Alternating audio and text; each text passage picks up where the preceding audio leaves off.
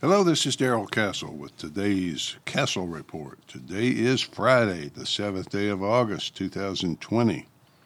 That means that this week I just passed my tenth anniversary of doing the Castle Report. Ten years, more than eight hundred reports later, I'm still doing them each week. This week, the Castle family, doing fine. No positive tests for the virus in this family. In fact, no tests for the virus. A family daughter remains on her small island, stuck there. She's pretty good now at opening coconuts with a machete. Here in the U S A, I'm now headed toward my seventy-second birthday, which will occur in October. About two and a half months from now, I mention my age only for the purpose of emphasizing how precious each moment of this life really is. This is one of the summers I've been allotted by God to have in my life. It's been lost, taken from me by the virus, by the response to the virus, and by the summer of madness, created for the most part by politicians and their cohorts. Reality, however, is not always what I would like it to be, but in any case, I must deal with it as it is, not as I would like it to be. The summer of love, as Seattle Mayor Jenny Durkan described it, looks a lot like the summer of murder and mayhem to me. Murder rate in America's cities has skyrocketed since Democrat mayors declared the summer of love and set about abolishing or defunding their police departments. It all makes me nostalgic for the good old days, folks. The good old days of March and April when all we had to worry about was dying from the virus. Defund the police movement apparently doesn't sit too well with the average American, but murderers, carjackers, and street thugs seem quite enamored with it. Politicians who lead movements to defund or abolish the police apparently know nothing of human nature. They seem to have trouble understanding that without police, we're nothing but a locked and loaded mob fighting for survival in our cities. In Chicago, Mayor Lori Lightfoot again blamed the increased murder rate on guns from non-gun law states, as if the street thugs and lack of law enforcement have nothing to do with it. I don't want to hammer Chicago too badly this week, folks. I know I do it every week, but it's so easy. So easy to hammer a city that has one hundred seven murders in a single month, as Chicago did last month. The mayor just shrugs and says, well, it's not my fault. It's all those guns, all those guns coming in from somewhere else. It's more than murder, though, Mayor. More than murder, it's carjacking, street robberies, armed assaults, all soaring in your city. New York City just cut one billion dollars from the police budget, thanks to Mayor Bill de Blasio. For June, gun violence was up one hundred thirty percent. The number of shootings rose in every borough. The number of people murdered rose by thirty percent citywide. Burglaries up one hundred eighteen percent. Auto thefts up fifty-one percent, so all types of criminals are in on the defund movement.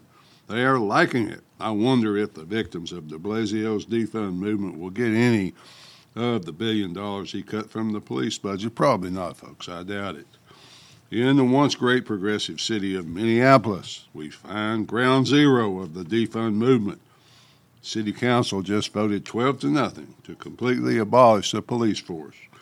Minneapolis crime numbers are climbing to get into the New York and Chicago area, to get into their status. Homicides, street robberies, assaults, carjackings, all soaring in numbers. Only fifteen percent of Americans polled said they favored defunding the police, but unfortunately, those people don't run any of our Democrat cities. Who cares what tax-paying citizens want when you have a woke army in charge?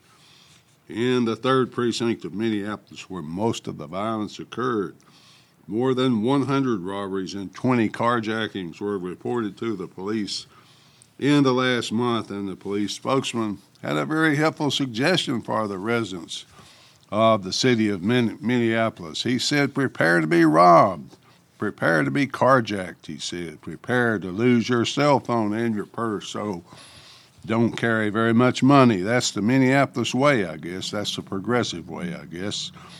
Here in the South, the advice would probably have been different. That's my guess. I can imagine the sheriff You're in the South advising his citizens to arm yourselves, folks, prepare to defend your lives.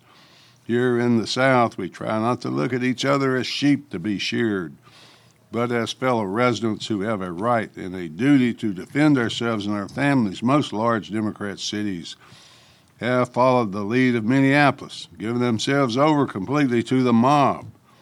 To appeal to the new woke mob, the Democrats must keep going further and further to the left. When you think it can't get any worse, any more insane, you're wrong. It always does. Always will, until we, the people, finally decide it's reached bottom and that's enough. Minneapolis, then, has given itself completely to the mob, led by pressure from radical leftists, communist revolutionaries, criminals, Hollywood celebrities, much of the media. Demands of the mob give city governments a way to explain the deteriorating conditions in their cities, such as rising crime, plummeting education results, deteriorating infrastructure. None of it's their fault. It's not their fault, folks. Those things which are primarily indicative of large Democrat-run cities can all be explained by blaming their failure on white supremacy, on racial injustice, or some other such woke mob nonsense that might get them through just one more election. Governments do their residents no favor by such attitudes if they would just be honest with people. They could tell them the truth, and that is that it will take proactive police work, which will occasionally make mistakes, in order to reverse this spiral. The residents of our cities will have to start voting for full-grown adults to exercise governmental authority. That means people with the courage to do what it takes to protect their residents. Isn't that what some of the extremely high property taxes many of us pay are supposed to be for? What kind of government takes the fruits of people's labor as a tax on their property, property they already own, and then return nothing to them except accusations of racial injustice?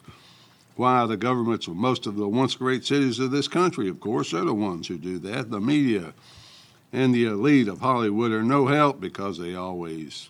They are always protected, always sheltered from the harm they cause. They're free to suggest and to demand policies that are ruinous for the average city resident, but does not affect them at all. Police are now left with few options except to tell people to surrender their property. Hope the criminal doesn't kill them anyway. I wonder what will happen when the four officers who were accused of murder in the death of George Floyd are released from custody, as they eventually probably will be.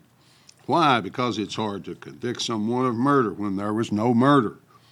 The full video plus enhanced audio from the arrest have been released now. That, coupled with the medical examiner's report, make it obvious that George Floyd's death was more in the nature of accidental suicide than murder. His cause of death was apparently a drug overdose-caused heart attack, not murder at all. That may or may not matter to people around the country who are constantly programmed to believe certain things no matter what the evidence reveals, but prosecutors have to have evidence to convict someone. It doesn't appear that evidence of murder is there in this case, folks, so we will prepare for another long, hot summer, long time in this country. When those four officers are released, the citizens of Minneapolis should prepare for the worst, prepare for mayhem in any event, because the police have given up there. They quit. Criminals now run that city, not the government, but at least the city council members have private security at taxpayer expense. The rioters, looters, burn much of the city of Minneapolis, at least a three-mile stretch of it. The Democrat governor of Minnesota, Tim Walz, even though he did nothing to quell the riots, thinks that it would be a good idea for the rest of us, all the rest of us here in the country who pay taxes, to pay to repair what he allowed to be destroyed. He asked the federal government for disaster aid to repair the damage from looting and rioting, but President Trump, to his credit, said, "No, Governor, you bought it, you pay for it."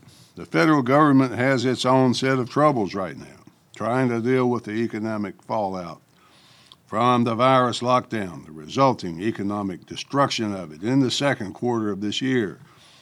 The economy contracted by about one-third, the largest amount in one quarter in history. One, in three-month period, the United States produced one-third less than before. It's staggering, folks. A staggering amount. It won't be sustainable for very long at that level. Mister Elon Musk, the C E O of Tesla and SpaceX, put it pretty well when he said, when no one is making stuff, there's no stuff. That's well said, because G D P is what the country produces, the gross domestic product of the country, everything that it produces for sale in each measured time period. When not enough stuff is produced, the government tries to replace the stuff with government spending, so the people in charge of the government believe that they have no choice but to give away money they don't have. They don't have. They give away money they don't have to people they put out of work with their lockdown policies. It seems like quite a miraculous system, this transfer program, because although money is constantly being transferred, no one seems to miss it. There was a time before the gold standard was lifted in nineteen seventy-one that Americans earned at least ninety percent of what they received, but by two thousand nineteen, one-third of what they received was transferred to them by the government in some fashion. When a person works and makes stuff, we have stuff to buy, stuff to sell, but a transfer from the government is just dead, non-productive money. All this transferring of money takes away from saving in favor of borrowing. A reliance on credit has changed the just-in-case savings to just-in-case borrowing, so that we rely on government transfers, non-money, to fund our steadily accumulating debt load. Can't or don't want to pay your mortgage or rent this month? Don't worry about it. The government won't let them foreclose or evict you. Lost your job? Don't worry about that either, if the government will just transfer more to you than you earn by working. Now back to our cities for just a moment, folks. It seems they're being run by deranged groups of radicals unrestrained by anyone, including politicians, even encouraged by the politicians and by the media. The police forces can no longer be relied on since they are demoralized, passive. So our choice is to gun up, get ready for the chaos that's coming in the cities. Quite on cue, more than one thousand guns were stolen from gun shops around the country in one July week, just one week. In the best of circumstances, the police are just janitors, called to clean up the mess and act as a partial deterrent. They are there to protect criminals from us, to ensure that the criminals receive due process rather than what they deserve. If not for the police, we would have to confront violent criminals on our own, take responsibility for our own lives. The people causing these defund movements and demoralizing those who go out each day to risk their lives to maintain order are so often not those at the mercy of violent criminals. They remain safe behind their walls, behind their private security forces. Finally, folks, is this really the kind of society we want to live in? All my life, certain people, usually politicians, have been working night and day, constantly, to make peace of mind for the people under their boot heel impossible. Maybe we could get along without those folks. At least that's the way I see it. Until next time, this is Darrell Castle. Thanks for listening.